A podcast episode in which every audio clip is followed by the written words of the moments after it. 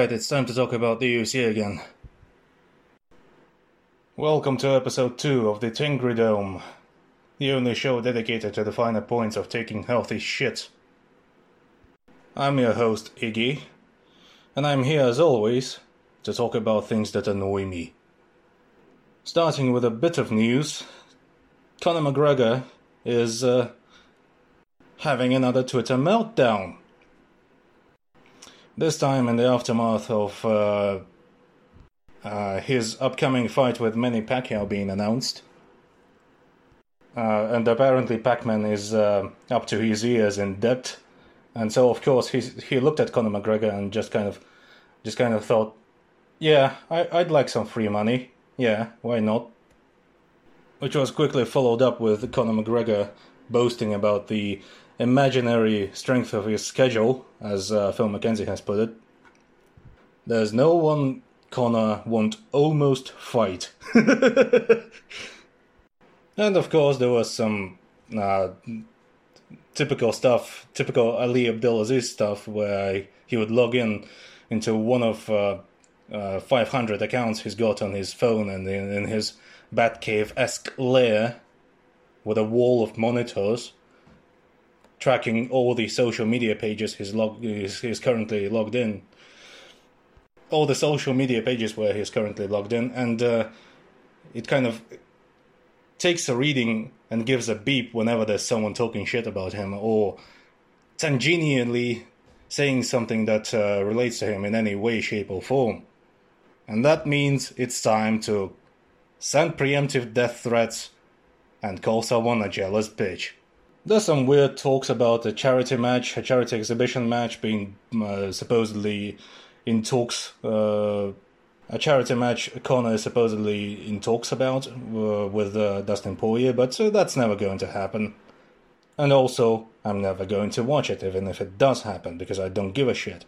I'd like for Dustin to make uh, some actual bank for once, but I'd vastly prefer it if it happened in, a, in an actual fight against an actual competitor and not a not a, a retired semi-professional boxer whose next fight at this rate is apparently going to be against uh, the family court of the Republic of Ireland. Conor McGregor versus his wife for the custody of his children coming next year.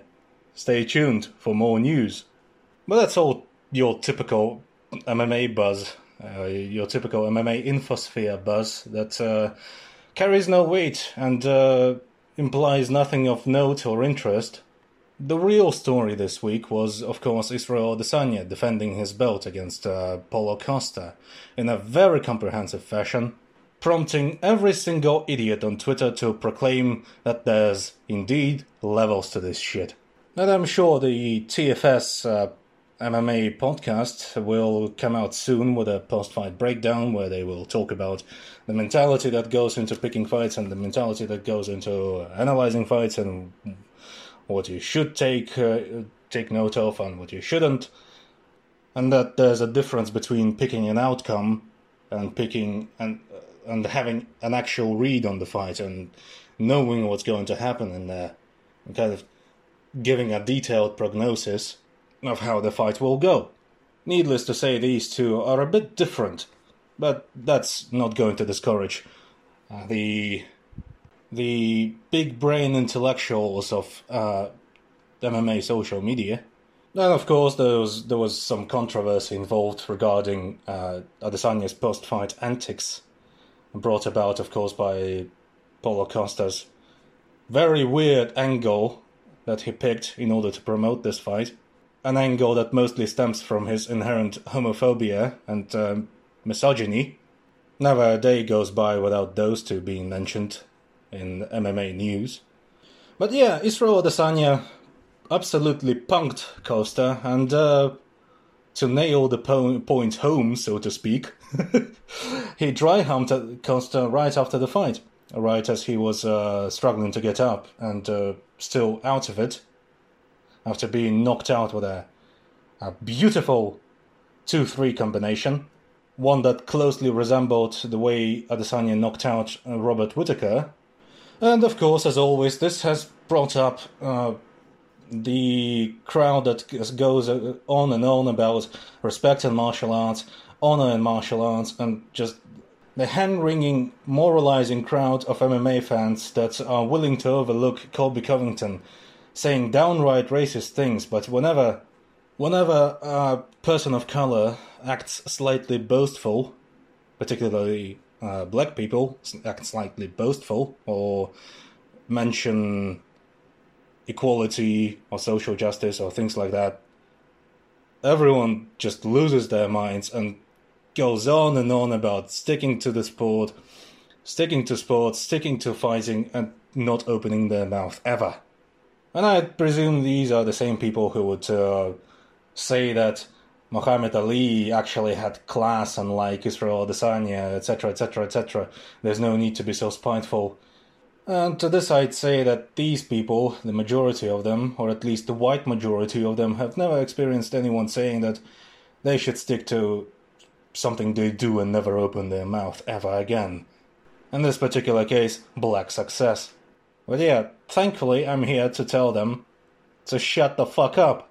You're the one supporting this whole racket. You're the one supporting an organization that pays 18% to their fighters and then have the goal to tell them that they're entitled and just they just need to get better in order to get more money. Why do you think Conor McGregor has become? For all my faults with Conor McGregor, I don't fault him for trying to pursue more money. Neither do I fault Dustin Poirier for trying to pursue more money. Remember how everyone jumped down Khabib's neck for starting a brawl after he finished uh, Conor McGregor? but said nothing and mentioned nothing about the remarks that Conor McGregor has been uh, making in the build up to this fight over and over again. Yeah, guess what? It goes both ways. If I sound a bit cranky, that's because I am, and that's because I just uh, just woke up and I haven't got much uh, quality sleep. So maybe I should apologize for that, for making it a bit of an unpleasant listen. But I'm not really in the mood to do that. So tough shit, I suppose. This sort of uh, this whole thing sort of reminded me of uh, several speeches that uh, Israel Adesanya made.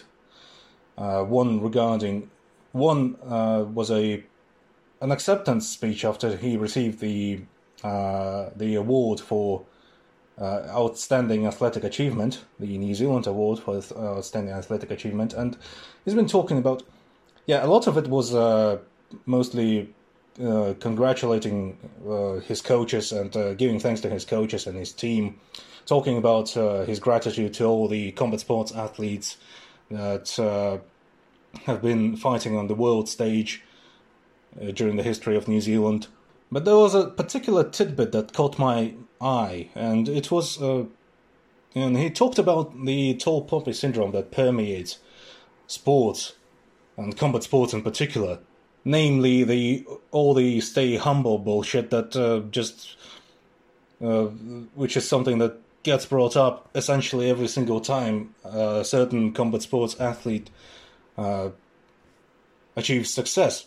And he talked about that it made people feel inadequate. It makes whenever a combat sports athlete achieves a certain amount of success on the world stage, becomes a world champion, whatever, becomes a prominent athlete, becomes a household name in terms of being everywhere on the telly, on the broadcast, everywhere, people start wanting to bring him down.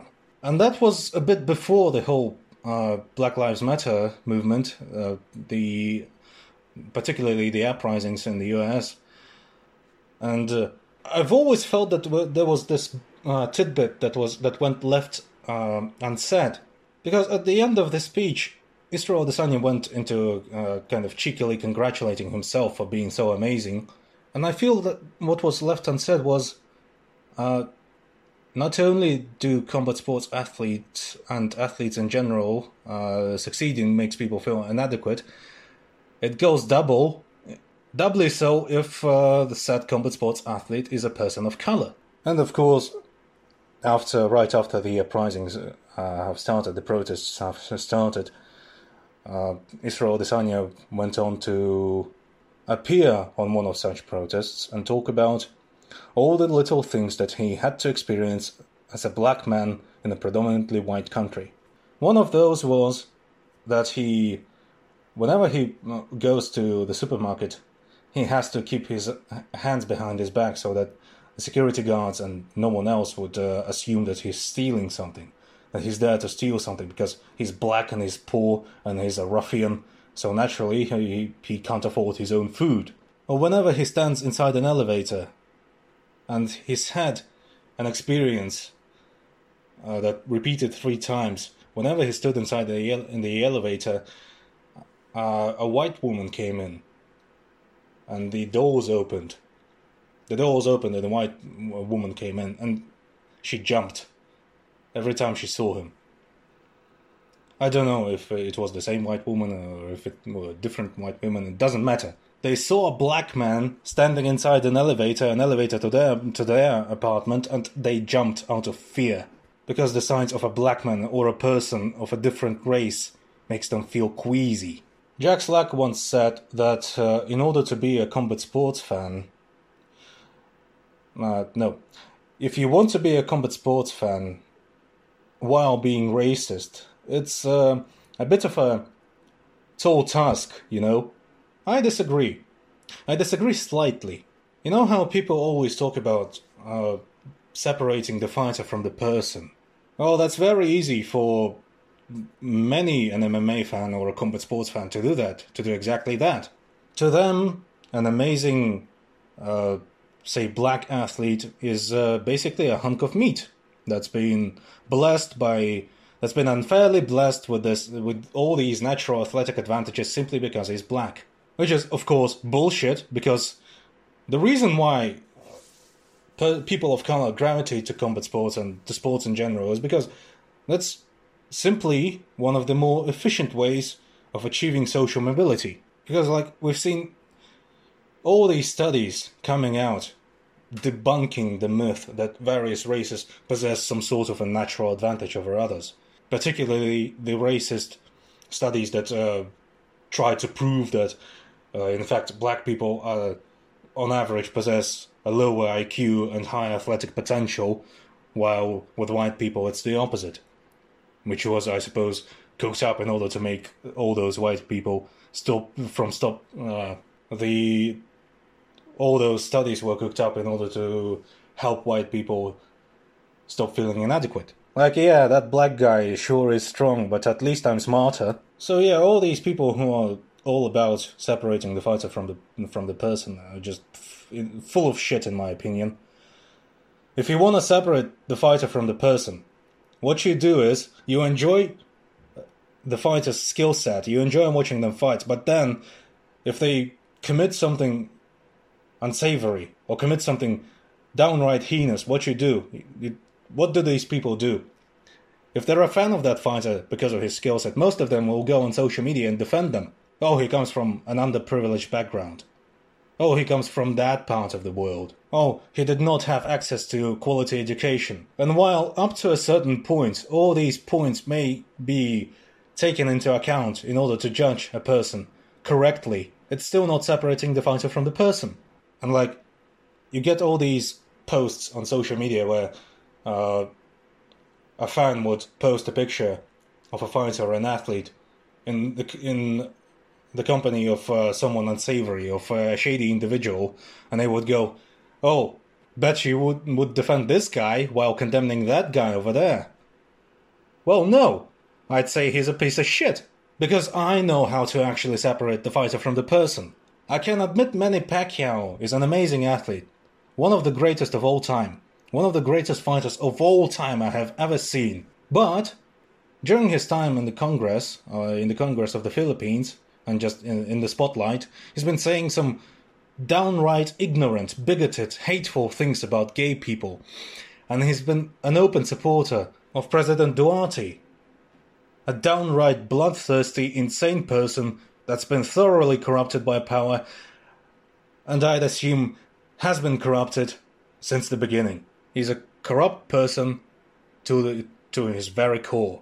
Yeah, I've mentioned that uh, combat sports have been a historically shady endeavor in the in, in the very first episode of this show.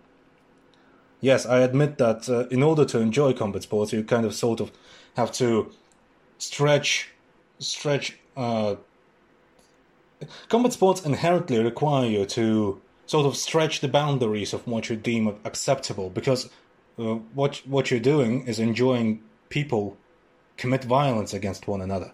But conversely, it doesn't ask you to stretch your boundaries when it comes to human morality. I may sound judgmental, and it's fine if you turn this off and and just go, man, what a preachy asshole. I totally understand that. For many, combat sports is an outlet. It's a form of escapism to just move away from all the daily routine, from the news, from the daily bullshit that's uh, going on and on and on, and it just it's like all this stuff is simply designed to put you down. It's designed to make you feel depressed. But that's the zeitgeist of uh, the whole thing, isn't it?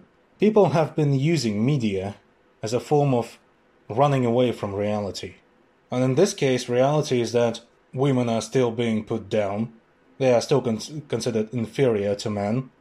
Various other races, all races except white people, are considered to be either less culturally important in the history of the world or simply subhuman. And when finally, when people decide to use the spotlight, the, to use the public scrutiny they're under, in order to speak about these issues, to bring them to light, to stop people from hiding their, their heads into the sand, prevent them from sticking their heads in the sand and uh, going la la la la la la la. This is this is bullshit. This that's not happening. It's not reality. It's not real. People are bound to get mad, and I accept that. And also, I have no sympathy for that. Coming back to Izzy's post-fight antics, when you think about it, I took a glance at the most of the replies, uh, at a lot of the replies that were that I stumbled upon, and guess what? All these accounts clamoring for Izzy to be punished or to be publicly condemned for the for his uh, odious personality and what he's been doing after the fight. Uh, for uh, I've seen a person call uh, Izzy dry humping uh, Paulo Costa after the fight, borderline sexual assault. Like, I just kind of decided to scroll through the accounts that that, that have been uh, leaving these messages, that, that have been leaving these replies, and guess what? About ninety percent of them were white. Do you think people would condemn uh, Paulo Costa the same way if it's the one he, if it's if he's been the one to do this? Somehow I doubt that. I know many will uh, object. I know many will say that no. I just uh, I think that sports should be about respect. I think uh, this is should this should be banned from all sports. This is unacceptable, uh, regardless of uh, whoever else does that. And I know that these people may feel like they're being sincere, and I know that they think that they're right, and I know that they think uh, they're being truthful with themselves and others. But I somehow doubt that. You know? I just have this nagging doubt. Because when Colby Covington goes after Tyron Woodley and calls uh, the Black Lives Matter protesters a bunch of terrorists and subhuman morons, calls them evil, says that Tyron Woodley stands for every, everything that uh, to me is evil, and then goes on to tell Usman to his face that uh, he's an, he's just a fake and nothing, and says that he's been getting smoke signals from his tribe or something. Now it's a gimmick. Now Colby is just simply being smart in order to generate bank. But when Adesanya responds to Paulo Costa's homophobic remarks, when remarks about Izzy being uh, a weak, feminine creature, then it's classless. Just think about this. Imagine being so privileged Imagine being so coddled by society. Imagine, being so enabled by your by your society that, and uh, not only that, having never experienced any hardship in your life, just being this milky toast, being so milky toast, so so so sheltered during your whole life that you equate someone clowning around after the fight with something women across the world experienced experience and uh, have experienced in in like a 50 times more horrific form and experiencing this every day of their lives from from, from essentially from birth simply because of who they are these aren't the real issues we're dealing with here. This is just an illustrative example of uh, the entire thing essentially. Keep sports out of politics. Keep politics out of sports. Yeah more like keep politics I disagree with out of sports. And all the comments under Izzy's uh, tweets about representing Nigeria and representing his people, uh, talking uh, videos where he talks in his native language, going like, "Hey, you're a New Zealander, speak English. You're a New Zealander. Why? How come you you're not coming out under the New Zealand flag, despite the fact that he actually does?" And uh, like, you're a fake Nigerian. Same same goes for Kamaru Usman you're a marty from Nebraska. Kamaru Usman is not your name. All this kind of. And there's been uh, a newspaper article, a local, uh, an, an, article in a local newspaper that talked about a performance artist from uh, Buryatia, uh, a performance artist by the name of uh, Natalia Papayeva. And despite uh, her name being one of the most Russian names you, could ever get. She's uh, a full blooded uh, Buryat Mongolian. She currently lives in the Netherlands, and uh, she talked about an experience, the experience of being uh, Buryat in uh, in the modern world. Uh, by modern world, I mean uh, Buryatia being essentially colon- being essentially a colony of the Russian Federation. And there's been something that she said that uh, very strongly resonated with me.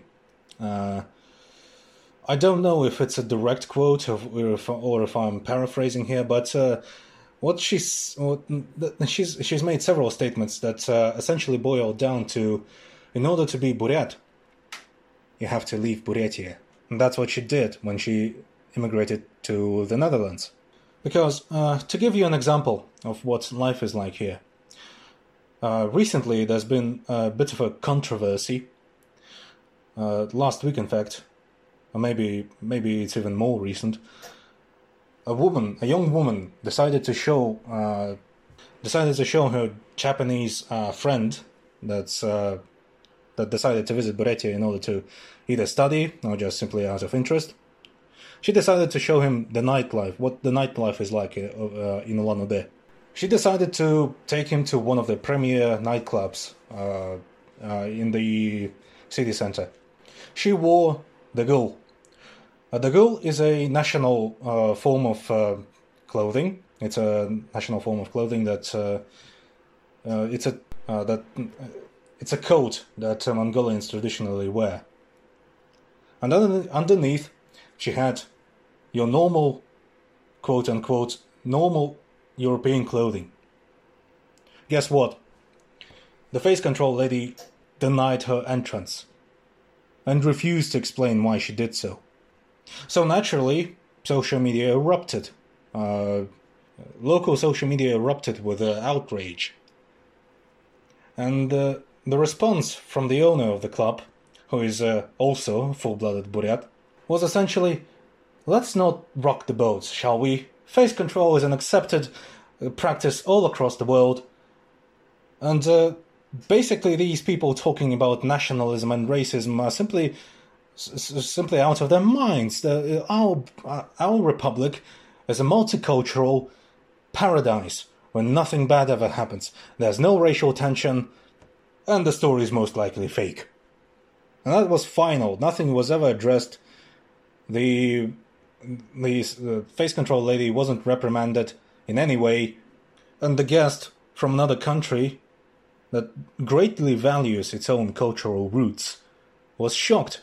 He was left speechless because he could not imagine being rejected uh, from entering and being denied entry to a nightclub simply because he wore a kimono. Now that is within our own republic. A Buryat has been denied entry to a nightclub in Buryatia for wearing a Buryat coat. Now take into account the history of Nigeria. It's been under colonial it's, in, it's been under British colonial rule for the longest time. Buryatia has been under Russian colonial rule for 300 years now.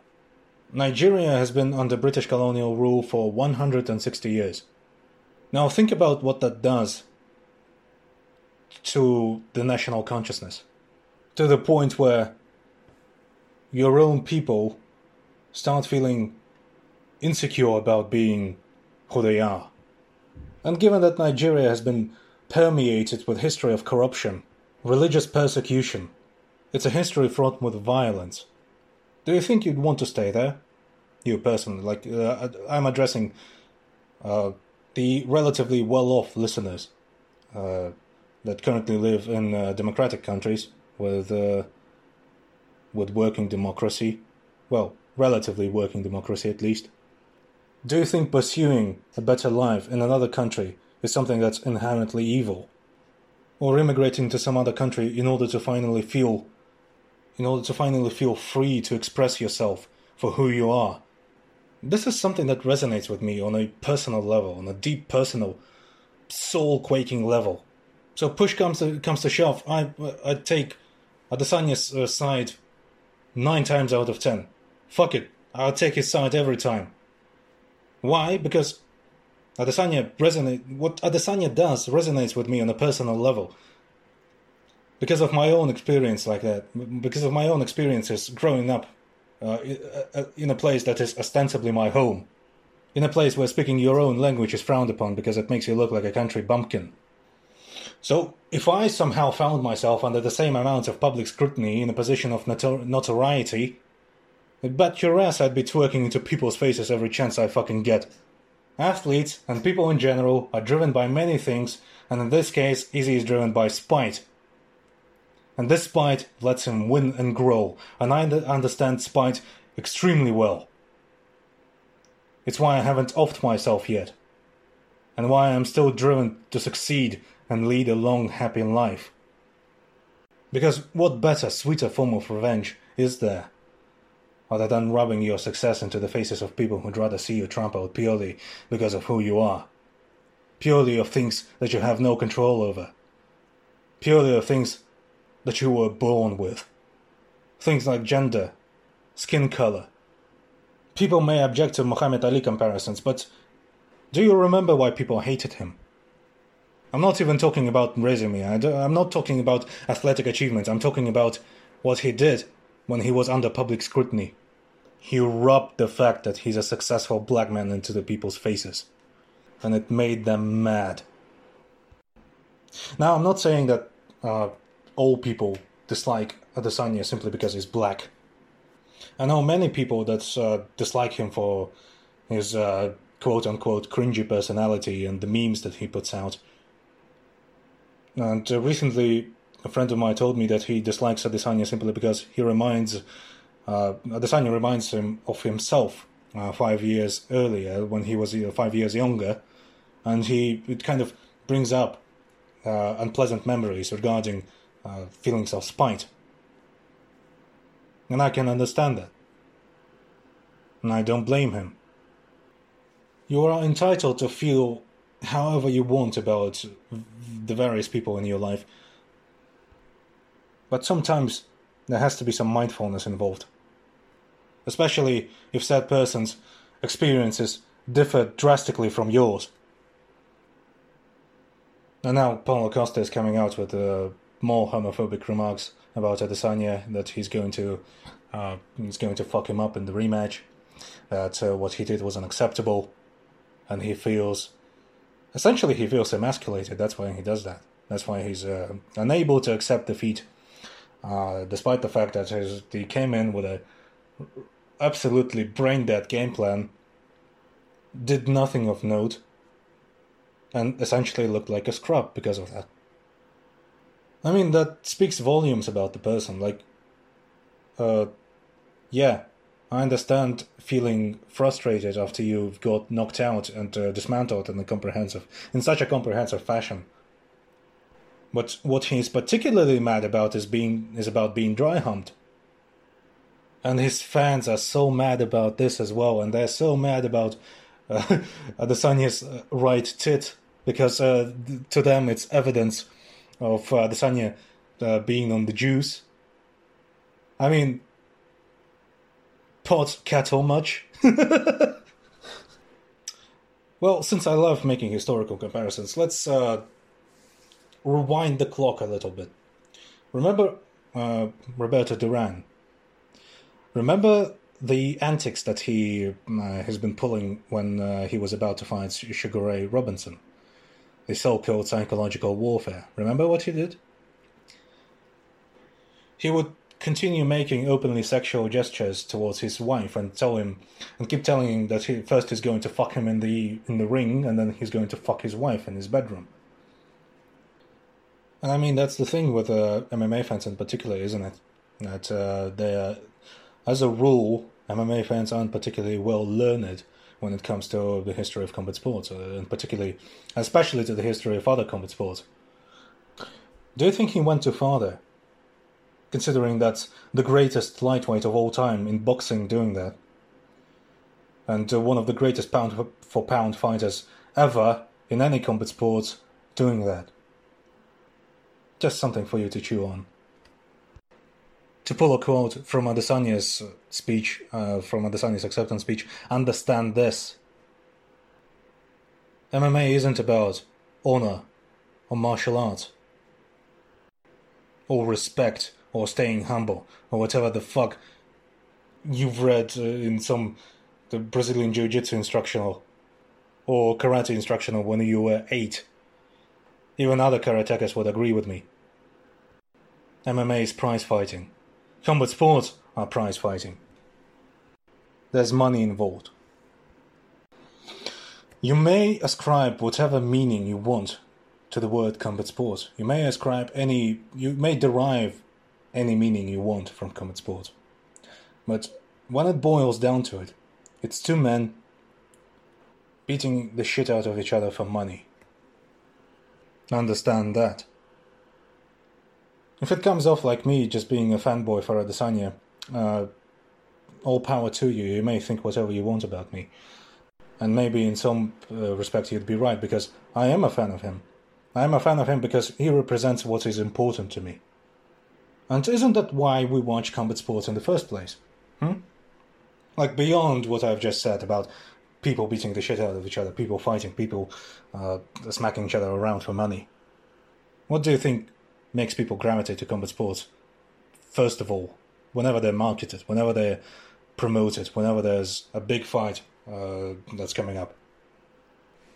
Combat sports is about narratives and stories. The biggest fights in the history of combat sports have been about narratives and stories. To bring back Rumble in the Jungle, the the thriller in Manila. Oh fuck! Even even the fucking even the fucking Conor versus Khabib fight. People took the promotion as unbridled truth and let it dictate their impulses. This is the power narratives and stories have over people. And while a lot of the time combat sports make for a nice, interesting, compelling, dramatic story, there are also real issues at their core. Real people beating the fuck out of each other for money. These people have views. These people have histories. These people have varying, varying personalities. These people feel differently about other fighters and themselves. To them, combat sports represent a multitude of various different things. I mean, it may not seem like it, but I actually really like MMA. Uh, mostly for all the reasons I've just described. And uh, I'm going to read the outro to one of my articles that I've written about the topic. Uh, it's called the UFC's Meatpacking Plant Part 2. There's nothing in the world like combat sports. Studying other people's careers so intently, you can't help but develop a very specific brand of empathy that lets you come closer to truly understand what it means to be human. You have to skirt the line between putting yourself into the fighter's shoes and remaining aware that you'll probably never attain even a sliver of your favorite fighter's physical and mental strength. You need to be critical without becoming presumptuous. Being a dedicated fight fan means vicariously living through fighters, living through the whole gamut of emotional highs and lows by watching two people push each other to the limit of what the human body and the human spirit can take. The emotions and experiences that permeate combat sports can run the whole gamut from the most discouraging to the most inspiring. And combat sports as a whole can be considered a microcosm of the human condition. I feel that translates very well into becoming an understanding and empathetic person, one that can imagine themselves experiencing all sorts of things without becoming judgmental. I think becoming this particular brand of fight fan has been hugely beneficial for who I am as a person. Combat sports have turned me into a better human. And so the empathy that I've developed over the years of watching fights and studying the history of the fight game and the lives of legends whose achievements still echo in the arenas, stadiums, gyms, and backyards where they had their first scuffle, this empathy will not allow me to ignore the often ugly, filthy, corrupt underbelly of combat sport. The way fighters are often swindled out of, their, out of their fortune earned through actual blood, sweat, and tears. The way fight promoters and fight promotions keep dragging fighters who should have retired ages ago back into the ring to get their brains scrambled by some new upstart who's going to be used and abused in the exact same way if they don't mind their P's and Q's all the way through. The way it's considered to be part of the game both by its fans and fighters alike. It's common knowledge that the fight game is a cruel game it's an unforgiving game. But it doesn't have to be a dirty game. In the end, people become fans because they care. What they care about is none of my business. And this is what I care about. Like many of you, I've turned my attention to combat sports because I wanted to find some entertainment. And combat sports can be a very entertaining thing. But what I also care about is justice. Because it's been denied to me for so long. And it's going to be continued denied to me if I don't. If I don't either leave this place or fight for change. And the latter is continuing to be. It's continuing to feel more and more hopeless. So if I'm going to have, if I'm going to achieve at least a sliver of justice and uh, a form of entertainment that I like, then that's one more small good. then that's one more small good thing that I, I've managed to achieve in, uh, in my life, and uh, hide it in the backyard of my memories. The majority of them very bad. And it's going to distract me from all the other garbage that's laying around in there by drawing my eye, drawing my eyes to the to the tree that uh, sprung out from the seeds that I may have planted. Hope is of course slim. I'm simply a guy with a phone that's recording rants that uh, not many people would listen to or would want to listen to. But really, I sort of don't care. Because the real answer to the question of uh, why bother if it's so hopeless is uh, yes and. Who cares? If nothing is true and everything is hopeless, then who gives a shit if you try? Who gives a shit if you try regardless?